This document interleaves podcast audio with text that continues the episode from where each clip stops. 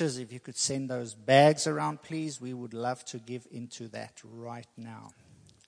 Okay, Pastor Doug. Thank you, Rifle. Good to see everybody today. Glad you could take your afternoon to come out and be with us, you know. And um, we are in for a real blessing this afternoon. Uh, several months ago, a friend of our churches, uh, Doug and Carla McMurray, um, they are people that we support through the ministry here and what they have. They're uh, the, called the Clearing and Ministry uh, to, to minister to people. Um, he approached me and said, "Listen, uh, there's a gentleman that's going to be in the city of Richmond here in June." And he said, I, I think he would be really great to bring into the church. So he told me a little bit about it. And I said, wow, that really sounds great. Let's see what we can do. And he was talking about Dr. Dan Juster and, uh, that Dan and his wife were here in the, in this area anyway during this time and just have an opportunity for us, for us to get to know him, for him to get to know us, to come in and just share with the church here.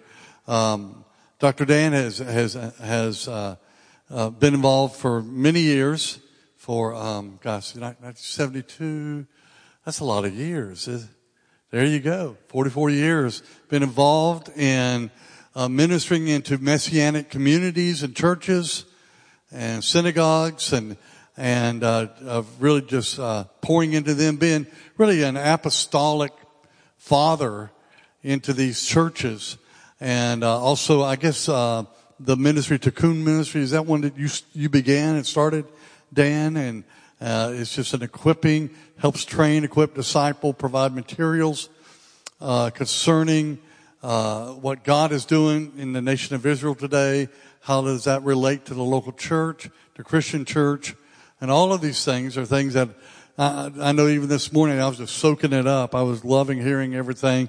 And I'm looking forward to this afternoon to see what Dan's going to bring to us because it's such an important issue that as the Christian church, we need to be aware and need to, uh, to understand what God is doing today in Messianic communities, what He's doing in the life of the, uh, of the local church and Christian church and, and what His plan is for the future. Amen. So I want us to stand up, if you will get some get some uh, get some blood circulating in there in your bodies there, and uh, let's put our hands together. Let's welcome Dr. Dan Juster this morning, this afternoon. Thank you so much. Well, delighted that you came out this afternoon. How many were here this morning? All right. Well, it's good that you were because um, Pastor said I don't want you to share the same message. That way, people who come for the second time will get something different. But then, those of you that weren't here, I don't know, you just don't get, you'll have to listen to it. But I may give a little review. Uh, our ministry is a ministry to the Jewish people and to the nations. We seek to align the nations, the Church of the Nations, with the growing Messianic Jewish movement in Israel and in the other nations of the world so that they're in right partnership and alignment with each other. We have connection to oversee some 25 congregations in North America. We oversee one in, um, we don't try to do this, but it happens to us in Rio, Brazil. I think they're going to win all the people in the Olympics and get them healed of the Zika virus if they get bit. So I don't know what they're going to do down there. Uh, Argentina, we're connected. We don't directly oversee in Zimbabwe, but we're part of the oversight for Ethiopia, where there's a network of congregations there. And then uh, we're very close to one in Ukraine. So you can see this is a worldwide thing. Plus, in Israel, we have responsibility for eight congregations in the land of Israel that have been raised up. So it's an exciting time to be in Jewish ministry. When I started in Jewish ministry out of a Presbyterian background in 1972, I never expected that we would see the Messianic Jewish movement grow to the extent that it has. And yet, even though we're glad for that, we have so much farther to go. Well, let's ask the Lord to open His Word to us and bring us a sense of destiny, greater destiny as the church, in the name of Yeshua. Hallelujah. A couple other things. I'm glad to have uh, David and Sonia uh, Wine with us here from Tikvat Israel, the Messianic congregation here on Grove and uh, Boulevard. And they uh, are a wonderful couple. Uh, she used to be here in this church for a while, so some of you might be familiar. She married out. She married out into the Messianic movement, but that's okay. We need help, so you can give us some good spouses. It really helps us, so we appreciate it. And, um, you know, we, I don't know if we had anybody sign up. Some people said they would, and of course, you can do that by internet. But, you know, we depend on expanding our mailing list for prayer. And like I said, we don't hype people to give to our ministry, but we do have sign up cards and a sheet. But I recommend the card because if you sign up on the card and you don't have to wait on the table, you can take it back to your seat or whatever, fill it out quickly and give it to me. You can have snail mail, email, or both. A lot of people like email today, but write really clearly so uh, our high tech guy doesn't say, I can't read this mail, I can't find any address that it goes through on. That happens sometimes. But, you know, if you fill that out, it's a great blessing to us uh, making this kind of a trip. And yes, there are lots of books. The primary book I spoke about this morning, Israel, the Church in the Last Days, sold out. Uh, not that I brought a huge number, but I did bring some. But there are other books that are really, really important that are back there. One is uh, the book, The Irrevocable Calling, on the relationship of Jew and Gentile, why it's important for Jewish believers to still identify and live as part of their people, that we have an irrevocable calling. I have one on passion for Israel, how passion for the salvation of the Jewish people, love for the Jewish people, going back to the Puritans and then the Lutheran Pietists, became such a foundational part of the evangelical world, including the Pentecostal world. You know, we're having more of a struggle in the charismatic world. Bec- not, not so much in the Far East or in the, uh, you know, um, third world majority Christianity, because they read the Bible straightforwardly. But a lot of charismatics got into a restorationism that's so focused on the church that they just really see the church as Israel and the ongoing meaning of Israel. And so, really, the classical Pentecostals had this more clearly than a lot of the charismatics did today, which is a painful thing because I identify with restorationism and I really want to see that be solidly established in restorationist churches. Uh, and that's something else um, that we could expand on someday, but not today. This morning, I spoke about Israel, the church, and the last days, and I talked about the fact that biblical eschatology, the doctrine of the last days, is not about speculating so that you can find out all sorts of information that's interesting and doesn't have any practical effect on you. When I was a young person, I used to go to prophecy conferences, and we used to learn all sorts of amazing details about what would happen on the earth. And I was intrigued, I loved it. And then some years later, I thought, what would happen on the earth after we were no longer here to do anything about it? That we'd be raptured out, do you ever get the picture of this pre trib rapture idea? How many have studied the pre trib rapture that Jesus comes seven years before he comes back to earth? He comes just part way and takes the believers up, and then we hang out up there in heaven for seven years. And it's a very interesting picture when you think about it because in the pre trib rapture idea, the marriage supper of the Lamb is taking place during the tribulation. Did you know? How many, how many were ever taught that? How many remember being taught that? You were taught that. Do you remember that? Yeah? And it's interesting because Jesus, at the same time, is pouring out the wrath of God on earth. So, what's happening is, inside this tabernacle is the bride of Christ having the marriage supper of the Lamb with, with her husband Jesus. But every few minutes, Jesus has to leave the marriage celebration and pour out some wrath on earth. He's a busy guy. And he's so powerful. Just think of this, ladies. Imagine getting married, you know, and going off on your honeymoon. But your husband is so powerful that he is able to romance you and pour out wrath on his enemies at the same time. Something wrong with that metaphor. But at any rate. But what I taught this morning was this, and I'll give you a basic breakdown of it. I taught that the Bible teaches us that Jesus will not return until his ancient people recognize him. Matthew chapter 23, verse 39, Yeshua says, You will not see me again to the Jewish leadership in Jerusalem until you say, Blessed is he who comes in the name of the Lord. And then he says in uh, Romans chapter 11, excuse me, Acts chapter 3, let's hit that verse first. Uh, Peter's preaching to an all Jewish audience, and he says, Repent that God might send Jesus. He must remain in heaven until the times of the restoration of all things. But he says to an all Jewish audience, Repent that times of refreshing may come from the hand of the Lord, and that he might send Jesus. So Jewish repentance is connected to his sending Jesus. And in Romans chapter 11, verse 15, Jewish repentance and turning to the Lord is connected to life from the dead.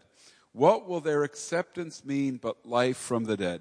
If their rejection has meant reconciliation of the world, what will their acceptance mean? And Paul says, I magnify my ministry if I might provoke to jealousy those of my flesh and save some of them. So we found this morning that there are two things that the church must do as the players on the stage of eschatology at the end.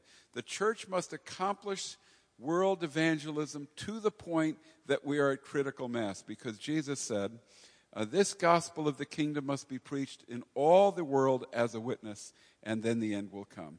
Matthew chapter 24, verse 15. Then the end will come.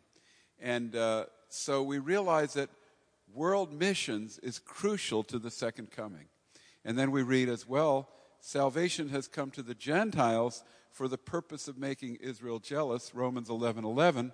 So therefore, world missions is a key to the salvation of Israel, but you never learn, you never lose the focus on the salvation of Israel because the church doesn't replace Israel. The church is God's instrument to see Israel saved, come into her destiny, and when Israel comes into her destiny, only then can we all go into the destiny that God has for us together.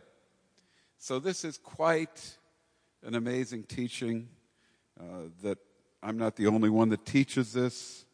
Uh, I'm glad I'm not the only one that teaches it uh, because uh, if I did, you, you know, I would think, gee, I must be off the wall to be the only one teaching this. Now, when I discovered this doctrine of the last days, I thought I was the only one who ever understood it this way. And then I found some old Puritans that understood it this way over 400 years ago. Then I discovered some old Lutheran pietists that understood it this way. Then I discovered that the Moravians under Ludwig von Zinzendorf that founded world missions and the 24 7 prayer movement in the 18th century understood it this way. It was quite amazing finding the number of people that were in agreement.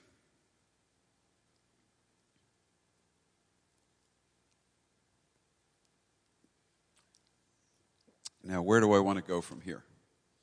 Let me think. I want to make a good bridge for you. So, anyway, that was this morning. And, um, oh, oh, I know what I wanted to say. At the end of the message this morning, this is the bridge, I briefly touched on the idea that all of this has implications for the definition of the church or the identity of the church. About a hundred plus years ago, I think it was 1902, I'm not sure, I think it was 1902, but around that time, there was a lecture at Princeton University, at Princeton Seminary, actually, at the university, by a man by the name of Willis Beecher. And he wrote a book that I read over 40 years ago called The Prophets and the Promise. The book was recommended to me by Dr. Walter Kaiser, who's one of our great biblical scholars today, who was very influenced by this book. Dr. Kaiser was at Trinity and then the president of Gordon Conwell one of the leading seminaries in Massachusetts. And in the book, The Prophets and the Promise, Beecher came very close to what I'm going to share with you today. Beecher said this as he was dealing with the two primary theologies that were fighting each other at the turn of the century. One was the theology of covenant, covenant theology that said, the church is the ongoing meaning of Israel, and the church is Israel, and the church, therefore, is described in the New Testament in terms that were descriptive of the nation of Israel. For example, in Peter, as a holy priesthood, a holy nation, which goes back to Exodus 19:6. But then there was this other movement called dispensationalism that disagreed with that totally, that went back to an Anglican that had a crisis of um, disappointment in Anglican theology that he was a part of, and he sought the Lord, and he came up with a theology known as dispensationalism that was the dominant theology in evangelicalism in the 20th century. You don't need to know about it, but he's the guy that invented the pre trib rapture. Or if he didn't invent it, he got it from a couple of prophetesses in the Irvingite movement. That's a long story that's debated, but he's the guy that made this doctrine important. And what he taught was no, the church is not Israel, it's something completely different, disconnected from Israel. That Israel is still a national people and the promises will be fulfilled to Israel, but the church is not Israel in any sense. And Beecher said this in these lectures at Princeton. He said, Both sides deny what the other affirms when they should both be fir- affirming what the other affirms. And he worked this out in his book, The Prophets and the Promise. And what he basically said was that the nation of Israel is still God's elect people, and the redemption of the world is still tied to them. But the church is, in a sense, an extension of Israel into the nations, and it's a greater Israel that's not disconnected from Israel. But at the same time, Israel still, as a nation, remains an elect people, even in unbelief. But the church is something connected to the meaning of Israel. Now, that was, that was an amazing thing for me to read as a young man in my 20s. And it influenced me, and then things began to get more and more clear as I understood the gospel of the kingdom. So, I want to talk about the mission to the Gentiles, and then we're going to conclude uh, this part in Acts chapter 15. Did you ever ask yourself the question why you go through Acts chapter 1, 2, 3, 4, 5, 6, 7, 8, 9, 10, 11, 12, 13, and only in Acts chapter 13 is there a definite mission to the Gentiles? that you have 12 chapters of the book of Acts with no emphasis on a mission to take the gospel to the nations. You know, most people have never thought of this question. How many have never thought of this question? Yeah, all of you. I mean, you just, you ever realize, isn't that pretty astonishing? And then you go back to the teaching of Jesus, and what did he say? Go into all the world, make disciples of just Jewish people? What did he say? All nations. Acts chapter 1 8. You shall receive power after the Holy Spirit comes on you, and you'll be my witnesses in Jerusalem, Judea, and Samaria, and to the uttermost ends of the earth. Well, you remember when it says Jesus taught about his death and resurrection, how it was hidden from the disciples and they couldn't, they couldn't believe it literally. They couldn't get their arms around it. They didn't understand it. The guys are walking on the road to Emmaus. We were hoping he was the one that was going to redeem Israel. Jesus reveals himself. Oh, foolish and slow of heart to believe all that God spoke by uh, his prophets. So the disciples, in spite of what Jesus said, did not understand the idea of a mission to the nations. It's very clear. As a matter of fact, when you go back to the first century and you understand how Jewish people were thinking of the last days, I don't mean believers in Jesus, they had this idea that there was going to be a mighty intervention of God, that God was going to deliver Israel with such glory and bring punishment on the nations. And the other side of that great intervention, which is called in the prophets, what? The day of the Lord. On the other side of that, the veil would be taken off the nations and the nations would come into the kingdom of God. Where did they get that from? They got it from Isaiah 11. They got it from Isaiah 25 which explicitly teach that. And actually, the New Testament reaffirms that. That will happen. That's what the book of Revelation is about, the day of the Lord. But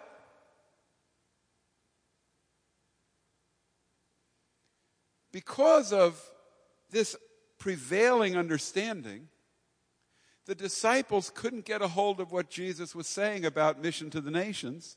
And they thought, even I believe, when they heard Acts chapter 1, you'll be my witness in Jerusalem, Judea, and Samaria, and to the uttermost parts of the earth. We're going to be God's witnesses to all of the Jewish people that are scattered in all those places. They weren't thinking Jerusalem, Judea, and Samaria, and the uttermost ends of the earth meant Gentiles. Because Jews lived in all those places. And their view is, ah, they thought, we get it. The full coming of the kingdom of God awaits the Jewish people embracing Jesus, so we've got to get the Jewish people to embrace Jesus. That was the mission for the first 12 chapters of the book of Acts.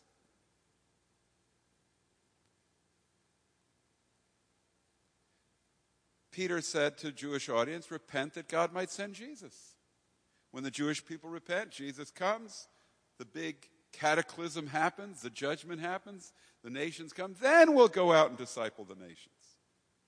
See, they put it in their patterned understanding of how things would develop. So, if you went up to Peter in Acts chapter 5 or 6 and said, Peter, this is wonderful stuff that's happening here. But you know, Jesus said we really should go to the nations. And Peter would look at you and say, Are you kidding? Go to the nations? Give the gospel to the peoples of the world, the nations? Why would we do that? It, why, it, to go to the nations to convince them to believe in Jesus, the Jewish Messiah. First of all, how is this going to be even received by Gentiles? They have no foundation for it. Why, to, to, to give the gospel to the nations, to get them to believe in the God of Israel and Jesus and all of that stuff. Why, it could take more than 2,000 years to get that to happen. Whereas all we have to do is get a few million Jews to believe, and then it'll all wrap up. Do you see the thinking? There's no mission to the Gentiles. Remember, this morning I taught that the gospel is the gospel of the kingdom. That when Jesus came, uh, the unexpected happened, and that is the kingdom of God broke into this world without that cataclysmic day of the Lord. The kingdom only comes in fullness after that day. But the kingdom really broke through in signs and wonders and healing and manifestation and the gospel of the kingdom is the good news that if you will come to Jesus, he will put everything in your life in right order. It's the invitation into the kingdom of God. It's the invitation to see your personal life straightened out, but you can't separate your personal life from your marriage, your family, your business, your artistic life, and all the things that you're involved in. And God brings a manifestation of the kingdom into your life when you submit to Jesus. And the gospel is the good news that the kingdom has come and everything has changed but it won't come in fullness until the end. So they knew that the kingdom had come because of signs and wonders, because of the transformation of the heart, because of the outpouring of the Spirit on Pentecost. Then God begins to work. He's got to change their direction because God understands that the Jewish people at that time are not yet going to receive Jesus. That God has to set up a situation an unexpected situation that will be powerful enough to affect Israel's salvation. Let me explain this to you. It's so hard to get the Jewish people to believe in Jesus that only a worldwide movement that is praying and caring about the salvation of the Jewish people will be strong enough to get them saved. That's how hard it is. Therefore, he has a mission to the Gentiles, and this is why Paul says salvation has come to the Gentiles for the purpose of making Israel jealous. So now God realizes, understands, he's not surprised by it, that there's got to be a mission to the Gentiles. How's he going to get that done? Number one, he takes the most unlikely candidate to lead that, mess- uh, that mission. Who's the most unlikely candidate? Paul. He's on his way up to Damascus to arrest Jewish believers in Jesus because they taught this heresy that the glory of God in the Messiah himself, that Messiah, the glory of God on earth, was crucified. What a heretical, dastardly, blasphemous doctrine. And so he's going to go up and arrest these guys for teaching something that is shameful and blasphemous and bring them to Jerusalem to be beaten and jailed. They couldn't kill them, they didn't have that authority. You know, when you see the, uh, the, the stoning of Stephen, that was not legal. So he's on his way to Damascus. And on the way, he's knocked to the ground. And he sees this person. And he doesn't know who it is, unlike many people that have a vision of Jesus who know right, right away. He didn't know. Shaul, Shaul, why are you persecuting me? Who are you, Lord? I am Yeshua, who you're persecuting. Oy.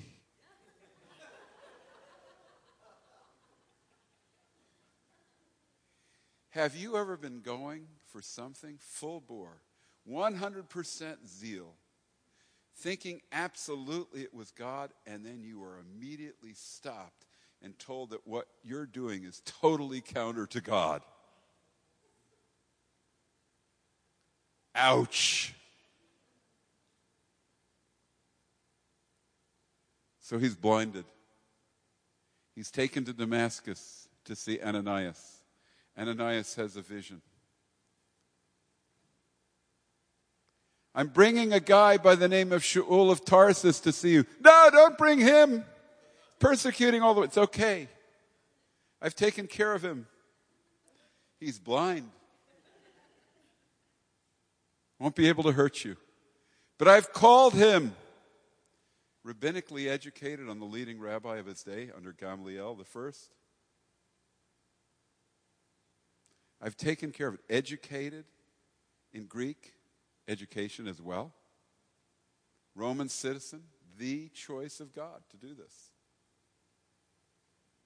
So he goes up to Damascus, and Ananias prays for him, and there he receives the charge that he is going to bring the gospel to the Gentiles. Isn't this amazing? You know, we're so used to reading the Bible. It goes right over our heads. We don't see the weight of it. It's just, it's so amazing. Now, when I went to seminary, I told you I went to a very liberal seminary. They thought that the reason people had visions like Paul is there was something wrong with them because they didn't believe in visions. They were naturalists. And they thought that Paul had malaria or epilepsy or some other problem, and that's why he had these visions and stuff, you know, caught up to the third heaven. So the reason all of this happened in Acts chapter 9 was probably a mosquito. Really. You didn't have the privilege of getting a good seminary education, things that you could learn that you would never thought of.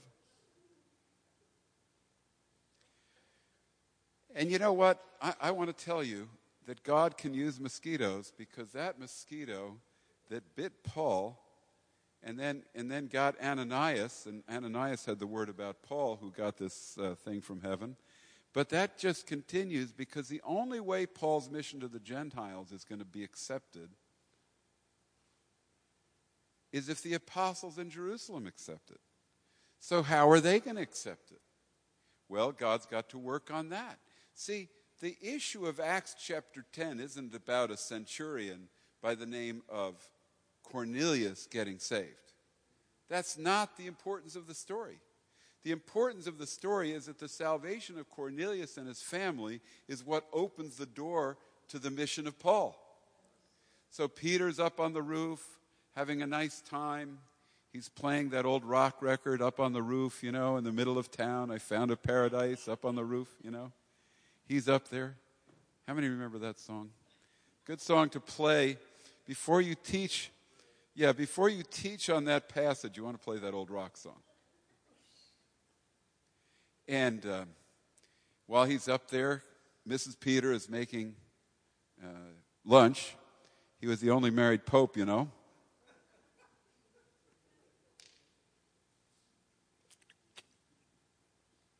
Catholics do admit he wasn't a married pope. They do admit that. And so, you know, he's up there having a nice time, and then all of a sudden he gets this vision of the sheet coming down from heaven. Man, there are a lot of good things in that sheet roast pork and orange sauce, all sorts of Chinese delicacies. They just weren't prepared yet, but Peter could imagine what they would be like because Jews are the small population, but the primary supporters of the Chinese food industry. And so, that is the ones that are not religious. And so, he says to God, when God tells him to kill and eat, My lips have never touched anything unclean. Three times he has the vision, and then men come from Cornelius, from Caesarea. He's in Jaffa. It's a little trip from Jaffa to Caesarea, you know, Caesarea, they say in English. It's a little trip along the shore. And then he knew what the vision meant. It didn't mean he was supposed to make pork chops. It meant he was supposed to travel with these men, which he considered to be unkosher. Travels with them, finds out Cornelius is a God-fearer. That is, he, he came to believe in the God of Israel, gave up his idols. And he speaks the gospel to them. And while he is still speaking, the Holy Spirit falls on them and they speak in tongues. Now, the Jewish believers that accompanied Peter were shocked.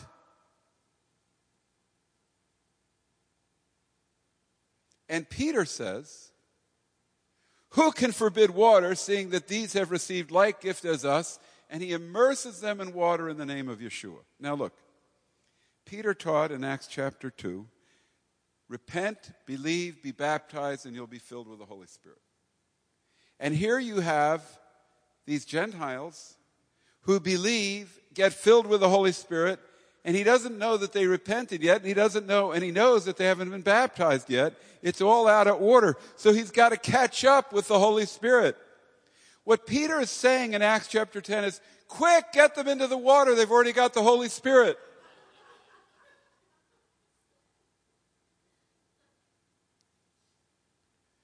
Because in those days, immersion in water baptism came, came first. It's after that that there's a persecution. And then there's a scattering. And there isn't an explicit ministry or mission to the Gentiles yet, but some of the people in Antioch, some of the Jews that went to Antioch, shared the gospel with Gentiles, probably God-fearers that were interested in the God of Israel. And when they created the Antioch congregation, it became a mixed congregation of Jew and Gentile. That was as far as it went, but there was still no explicit mission to the Gentiles. This is a Jewish gospel for Jewish people still. The issue was not how can a Jew believe in Jesus and still say Jewish. That was not an issue. The issue was how can a Gentile possibly believe in this? And then finally, you get that dramatic word separate for me Barnabas and Paul for the ministry to which I've called them. And they get sent out. But even when they get sent out and they go to Cyprus, where we have a mission, by the way, wonderful mission in Cyprus, training school, discipleship, kind of YWAM with Jewish roots, you know. they go to Cyprus, and they're always first going to the synagogue because they have to give the gospel to the Jewish people first. And then when they reject it, just like Paul said, because their rejection means reconciliation for the world, then they go to the Gentiles. And Paul raises up churches in Cyprus. And then you know how the story goes. He raises up churches in Asia Minor and other places. But then there's a controversy. And the controversy is don't Gentiles have to be circumcised and keep the whole law of Moses to be saved? And there were some Jews that believed that, probably under the influence of the Shammaite Pharisees in Israel, who believed that Gentiles could not be saved unless they converted to Judaism. So we read in Acts chapter 15.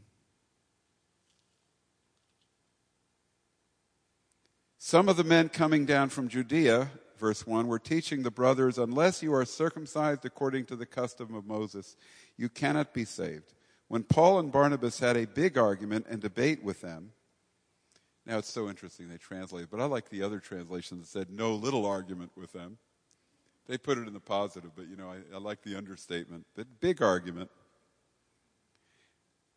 The brothers appointed Paul and Barnabas with some others from them to go to, up to Jerusalem to the apostles and elders about this issue.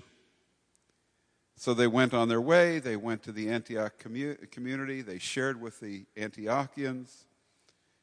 And uh, even there, they again run into some of the party of the Pharisees. Uh, Jewish believers that were still Pharisees, probably Shammaite or uh, influence, saying it is necessary to circumcise them and command them to keep the law of Moses. They gathered together and the proof that this was not true came from Peter. Because Peter tells about what happened in the house of Cornelius. If Gentiles do not have to be circumcised to be saved and are fully accepted by God without circumcision,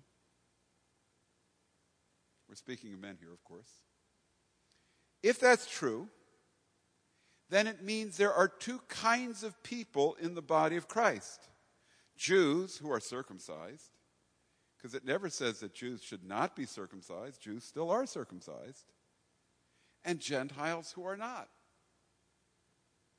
And then Paul gives testimony that the same signs and wonders of confirmation of Gentiles coming into the congregation of Yeshua the same kind of witness occurred as happened in the ministry of Peter in the house of Cornelius. As a matter of fact, I believe that the primary proof for the acceptance of the Gentiles without circumcision was the manifestations of the baptism of the Holy Spirit. The manifestations of the baptism of the Holy Spirit was the ultimate proof that God had fully accepted the Gentiles without circumcision.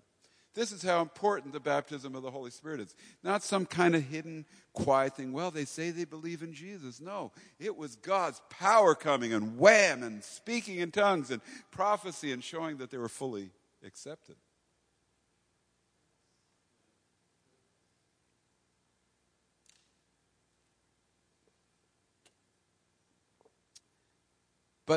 They didn't have a theology of it. The theology of the Gentiles coming into the body of believers, the body of the Jewish believers who were the saved remnant of Israel, the Gentiles coming in and becoming part with them, now has to be defined, and the New Testament has to give us a definition of what that means and a definition of the church. So the one who brings the first part of the definition is the apostle Jacob. You know his name was Jacob? There was no such name as James in the first century. You look at James, a Hebrew name, James. No, that's an English name that they put on him. The story is it was because King James wanted to have an apostle named after him. But that's debated. But it goes back to England, right? English. This is the apostle Yaakov or Jacob. And he stands up and he says, Simon, verse 14, has described how God first showed his concern by taking from the Gentiles a people for his name, taking from the nations. And when you read the word Gentiles, you can replace it with the word nations. The actually probably the word Gentile here in Greek goes back to the word goyim, nations in Hebrew. The words of the prophets agree, as it is written, After this I will return and rebuild the fallen tabernacle of David. I will rebuild its ruins and I will restore it so that the rest of humanity may seek the Lord, namely all the Gentiles who are called by my name, says Adonai, who makes all these things known from of old. And this text and what it means goes right over people's heads. As a matter of fact, I have hardly ever heard this text taught correctly. Hardly ever. So maybe this is something new for you. Generally, in the charismatic world, when they read this text, they think that the tabernacle of David has to do with a type of worship. That because when King David took Jerusalem, he wanted to bring the ark back to Jerusalem. And when he finally got it there, so it wasn't killing anybody along the road, he set up a tent and he used to go out to that tent where the ark was and worship. And because David danced before the Lord with all his might when the ark was being brought up, to the extent that Michal got upset with him and uh, despised him for his dancing, the charismatics assumed that what David did in that tabernacle was he went out there and had a riotous time of charismatic dancing. David had his own personal Toronto experience in that tabernacle. Anybody know what I'm talking about there? We have no evidence of that. But the tabernacle of David is said to be this tent that David set up. And I'm, you know, I'm killing a few sacred cows here. I hope you don't mind. The Pastor, if he doesn't agree, he can clean it up in the future weeks. That's his advantage over me. His disadvantage is you might not accept his cleaning it up, but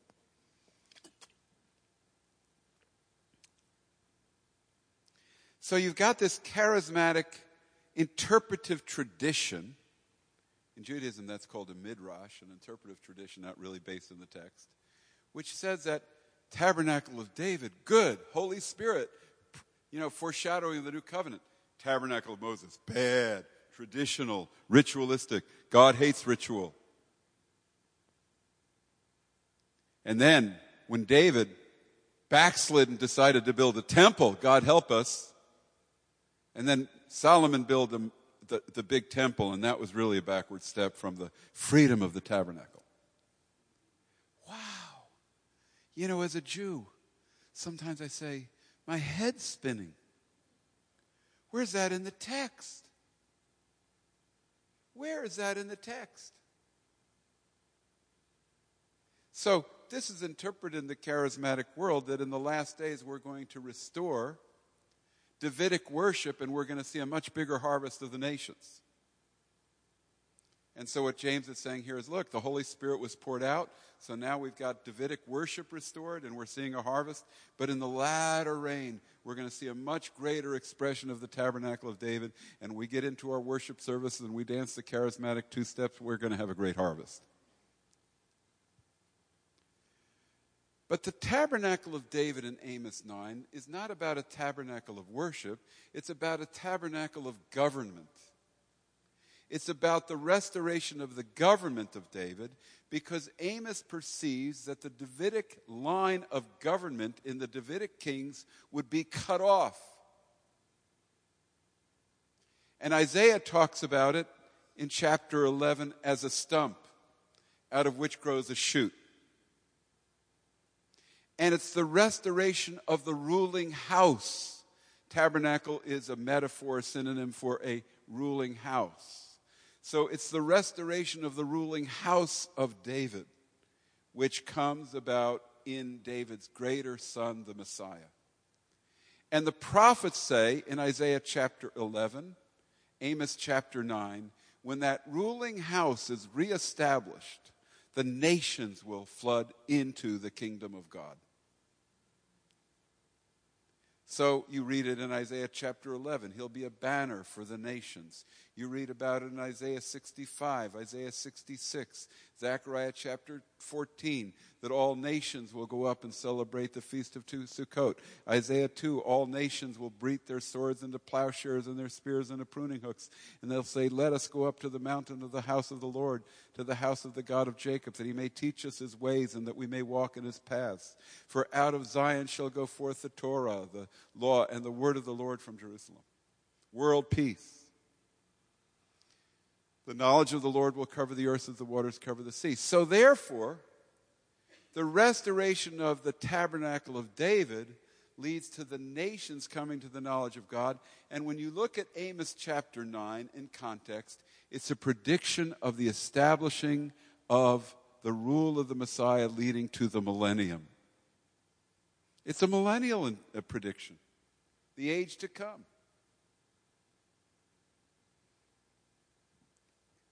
How does a prophecy in Amos 9 about the millennium solve the question of what's going on in the church, the Jewish church? It solves it by the same logic that we spoke about this morning in Luke chapter 7 when John the Baptist said, Are you the one who is to come, or should we look for another? And Jesus shows him that he is the Messiah, that the kingdom had really come, and that the proof of the kingdom coming in an already not yet way was the blind receive sight, the deaf hear, the lame walk, the dead are raised up, and blessed is he who is not offended at me. Yes, the kingdom had come, and you are invited into it, and he that is least in the kingdom that comes into it now is greater than John the Baptist. So, what Jesus points to is signs of the manifestation of the kingdom to prove that the kingdom was real and that the kingdom of God, the age to come, had broken into this age, and how much more in his resurrection. The resurrection is an age to come thing. And it happened then. The baptism of the Holy Spirit is an age to come thing. I will pour out my spirit on all flesh.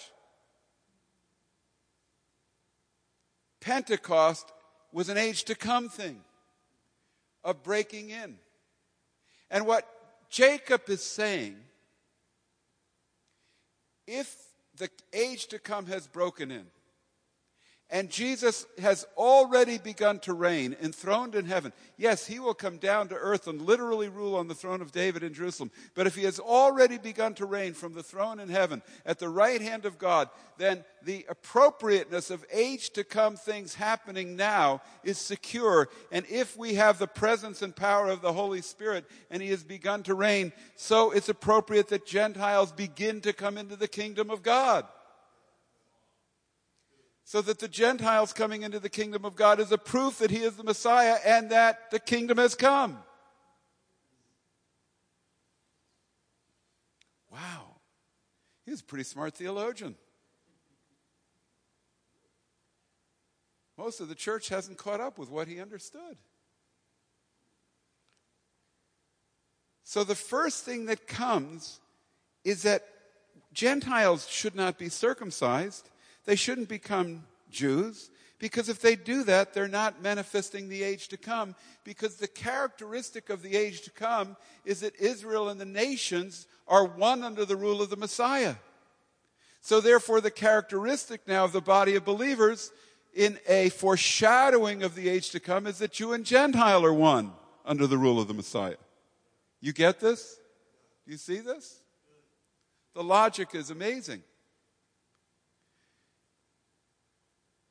You see Paul quoting the same kind of understanding in Romans chapter 15.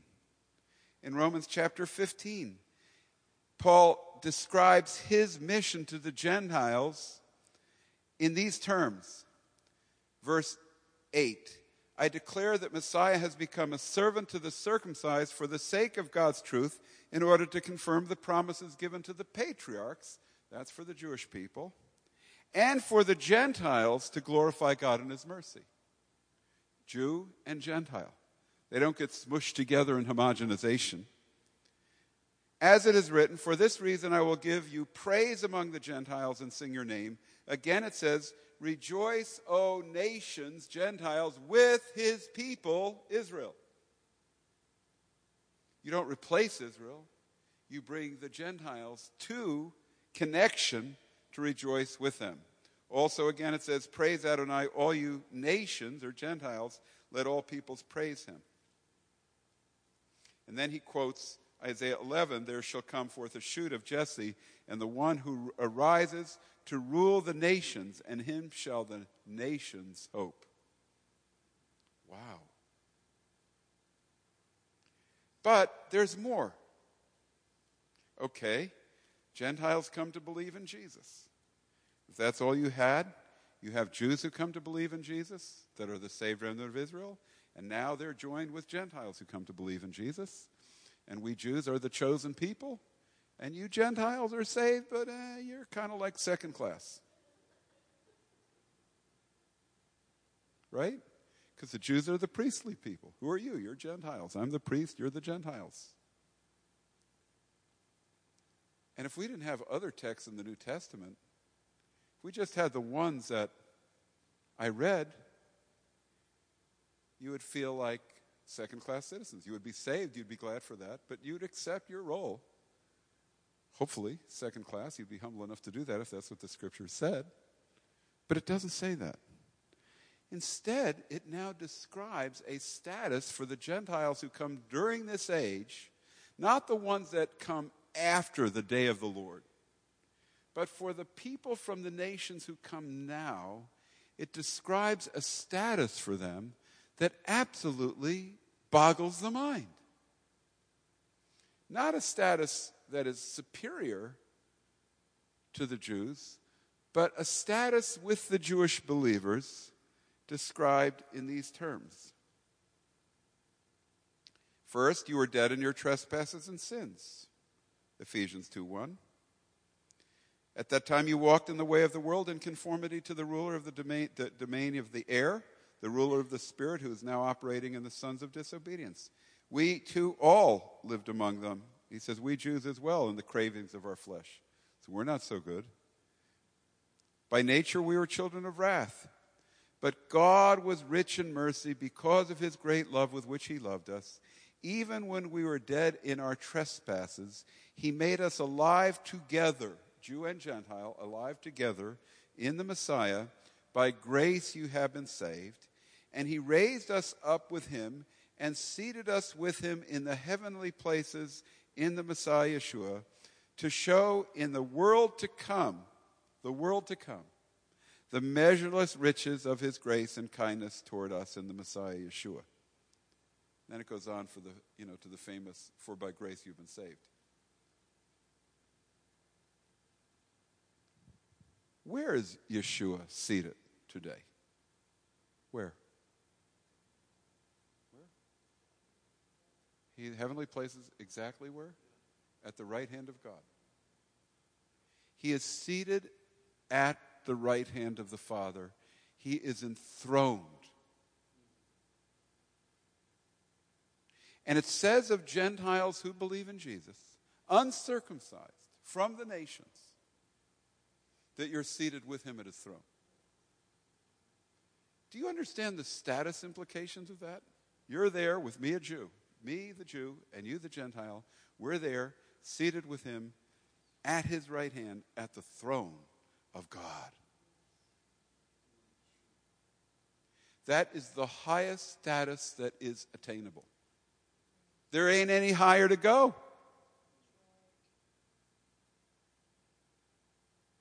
This is astonishing. And you realize that this is priestly language because now, as we get to Ephesians 2, you're going to, uh, far, farther on in Ephesians 2, you find that very parallel to the book of Hebrews. The tabernacle on earth and the temple, temple were a pattern representing the reality of a tabernacle in heaven.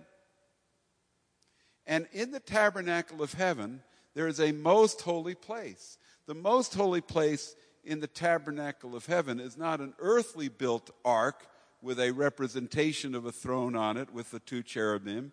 When you get to heaven where God is enthroned and where Yeshua is, it's the real ark, it's the real cherubim, and it's the real throne.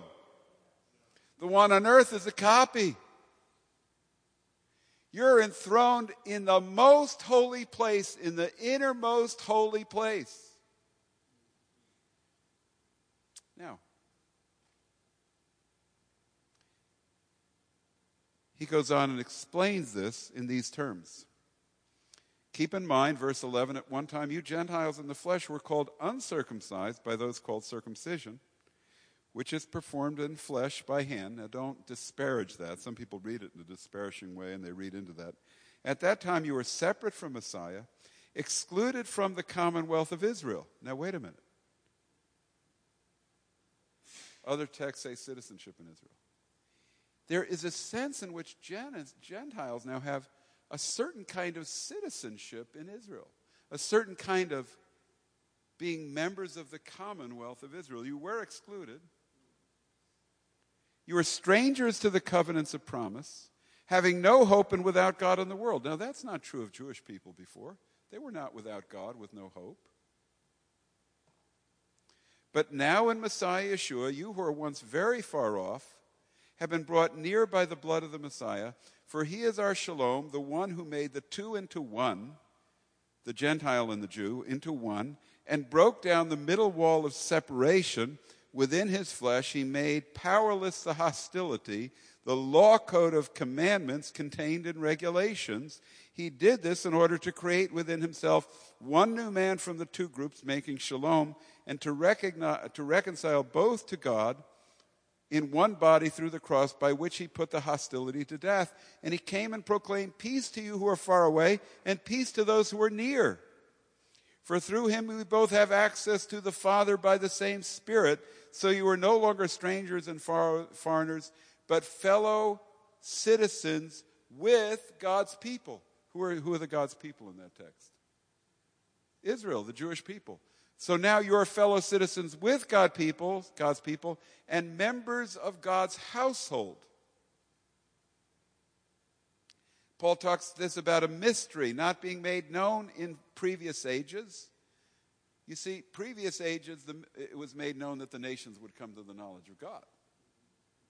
But it wasn't made known that the Gentiles would be joint heirs and fellow members of the same body and co sharers of the promise in the Messiah Yeshua. What's he saying here? What were the regulations of the Torah that were taken away by the cross? Some people think the Mosaic law was crucified. You shall not kill. You shall not commit adultery. He's not talking about those regulations. Everything in Moses that has continued applicability in the new covenant is taken over and assumed to be part of the new covenant. You read Moses, you should read Moses assuming that it applies unless you can see why it doesn't apply. This is how Paul said to read it. You say, Dan, where did Paul say to read it there? He said, All scripture is given by inspiration of God and is profitable for doctrine, for reproof, for instru- instruction, and training in righteousness. Where, what scripture was he talking about? Was the New Testament written when he wrote that? No, he's talking about the Hebrew Bible, including Moses. That's the Bible you're instructed. That's where you learn God's ethical standards. That's where you learn what God loves and what God hates. So, what are the regulations that were taken away? The hostility. Was it that Jews don't eat pork?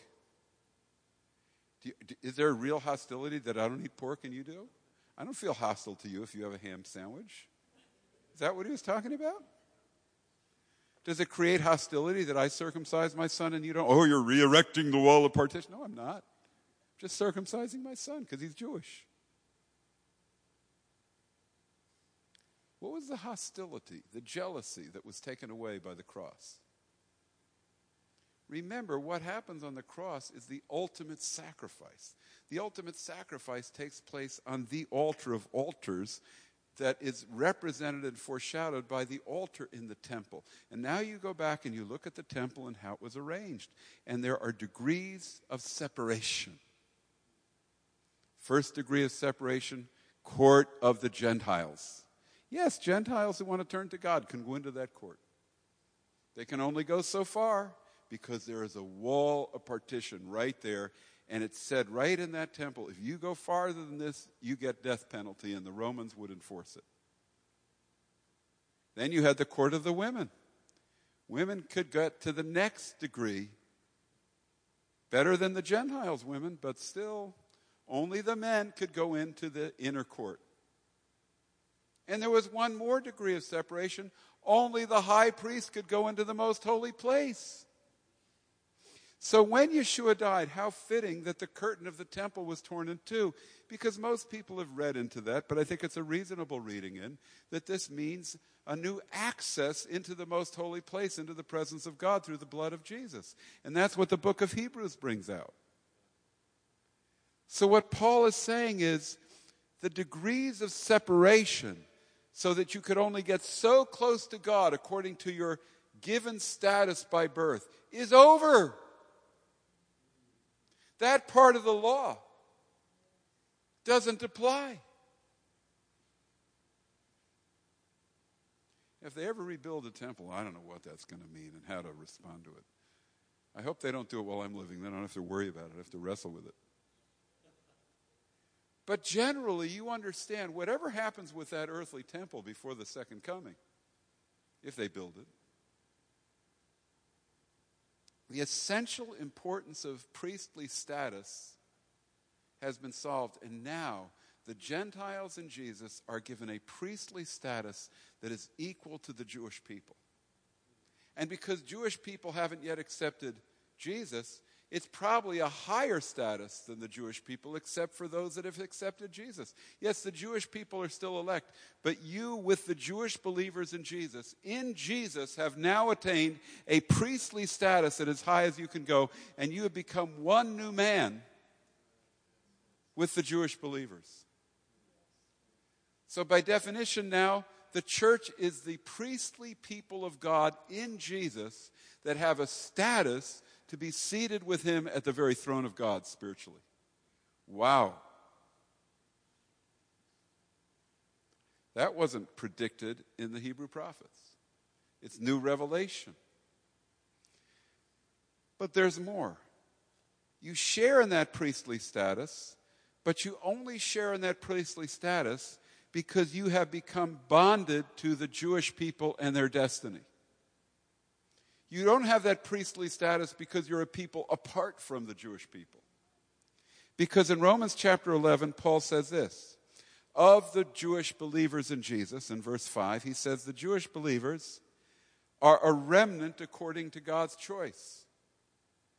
And in verse 16, he says that we are the first fruits, so the whole batch of dough is holy.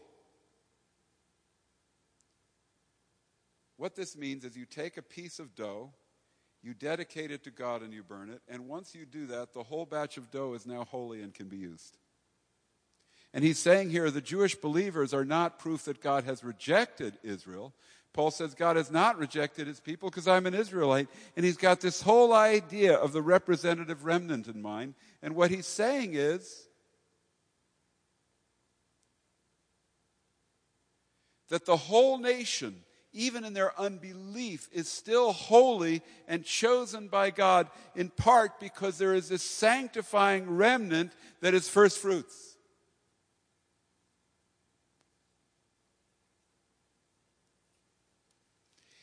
I'm going to ask a question. If the Gentiles who come to faith in Jesus are now made one with that sanctifying remnant, and that sanctifying remnant is part of Israel, bonded to Israel, still part of Israel, you become connected to Israel in your connection to that remnant. You become a people who are bonded to and connected to Israel through the Jewish believers who are still part of Israel. But he even makes it stronger.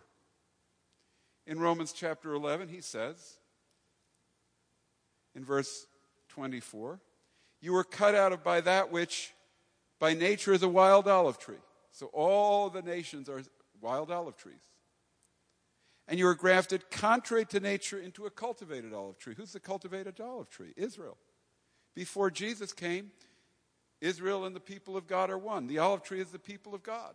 You only have Israel as the people of God before Jesus came, but now those from the nations are grafted into the cultivated olive tree, Israel. They're grafted into Israel. How much more will these natural branches be grafted in? And then, of course, he says uh, that they will be grafted back in. All Israel will be saved though they are enemies for your sake concerning the chosenness, they're loved on account of the fathers, for the gift and call of God are irrevocable. I preached about that this morning. It's not my point.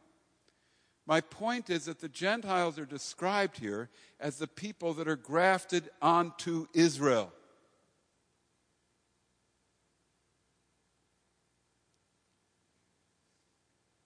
Connected to the Jewish believers who with the Jewish believers, you're one new man. That's one metaphorical way of seeing.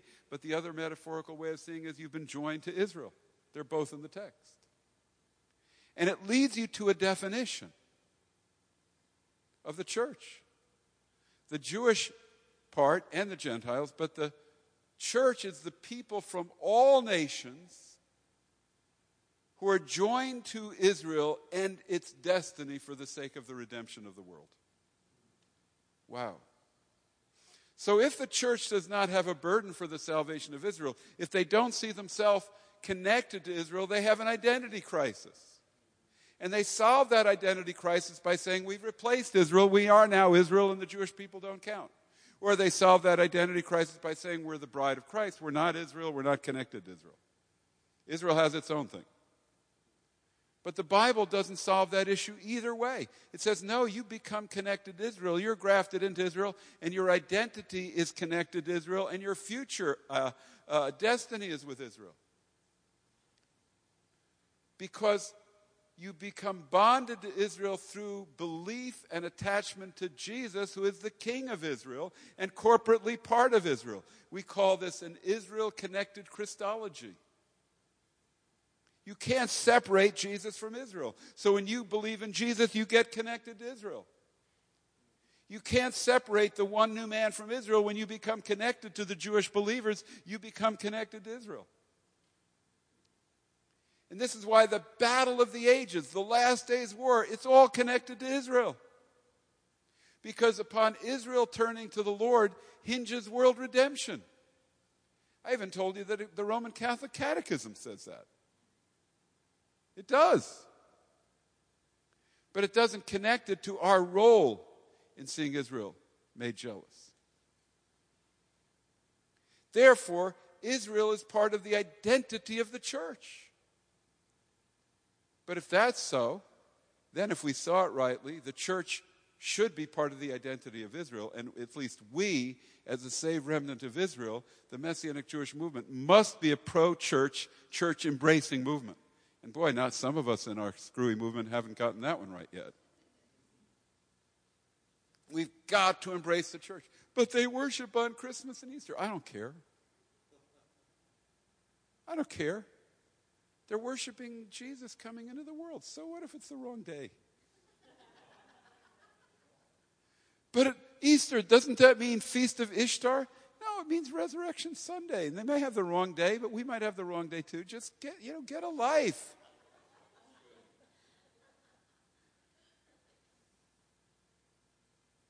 Yeah, we have differences. You say Shavuot, I mean, we say Shavuot, you say Pentecost.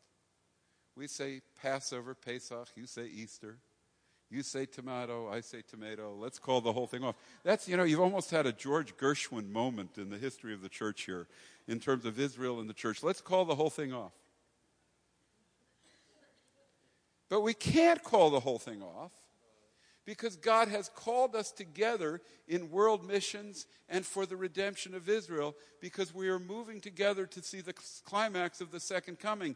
But unless the church sees its identity as tied to Israel, they'll never understand what's going on.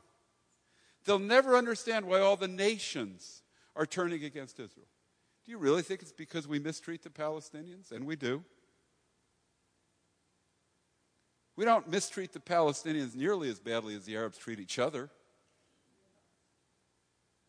But that doesn't matter because of ethnic pride, right? I mean, in Syria, the Shiite oriented people can kill 500,000 of the Sunnis. The world doesn't care. They don't say, let's go boycott the Shiites.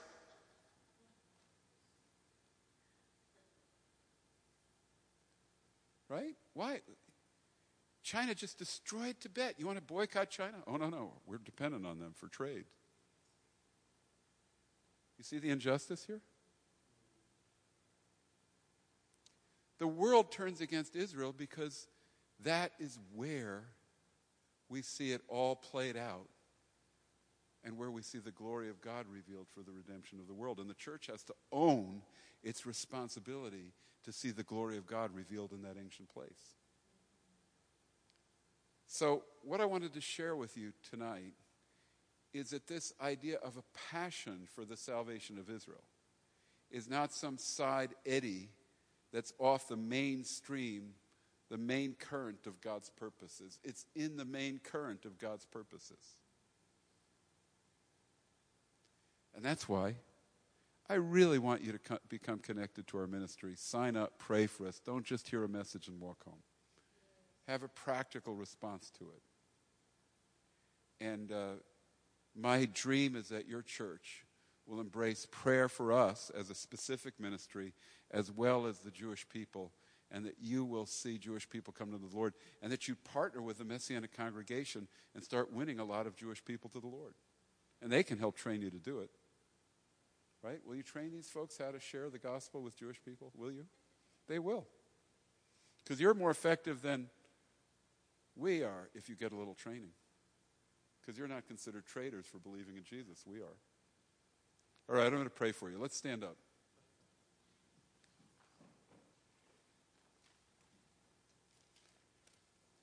Father, we thank you that now in status and in salvation there's neither Jew or Gentile, male or female, slave or free. We all have the highest status. We all have the same salvation. We all have the same Savior. We all have the same blood. We all have the same kingdom that we've entered into. We all have the same ability through the power of the Spirit. We all have the baptism of the Holy Spirit. We all have prophecy and speaking in tongues. We all have all those things that are part of new covenant realities.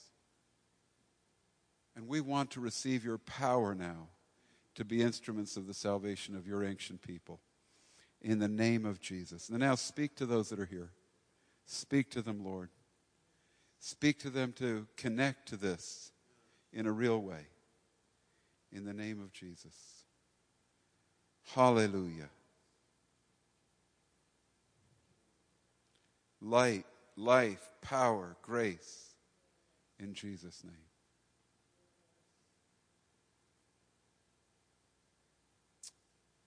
Amen.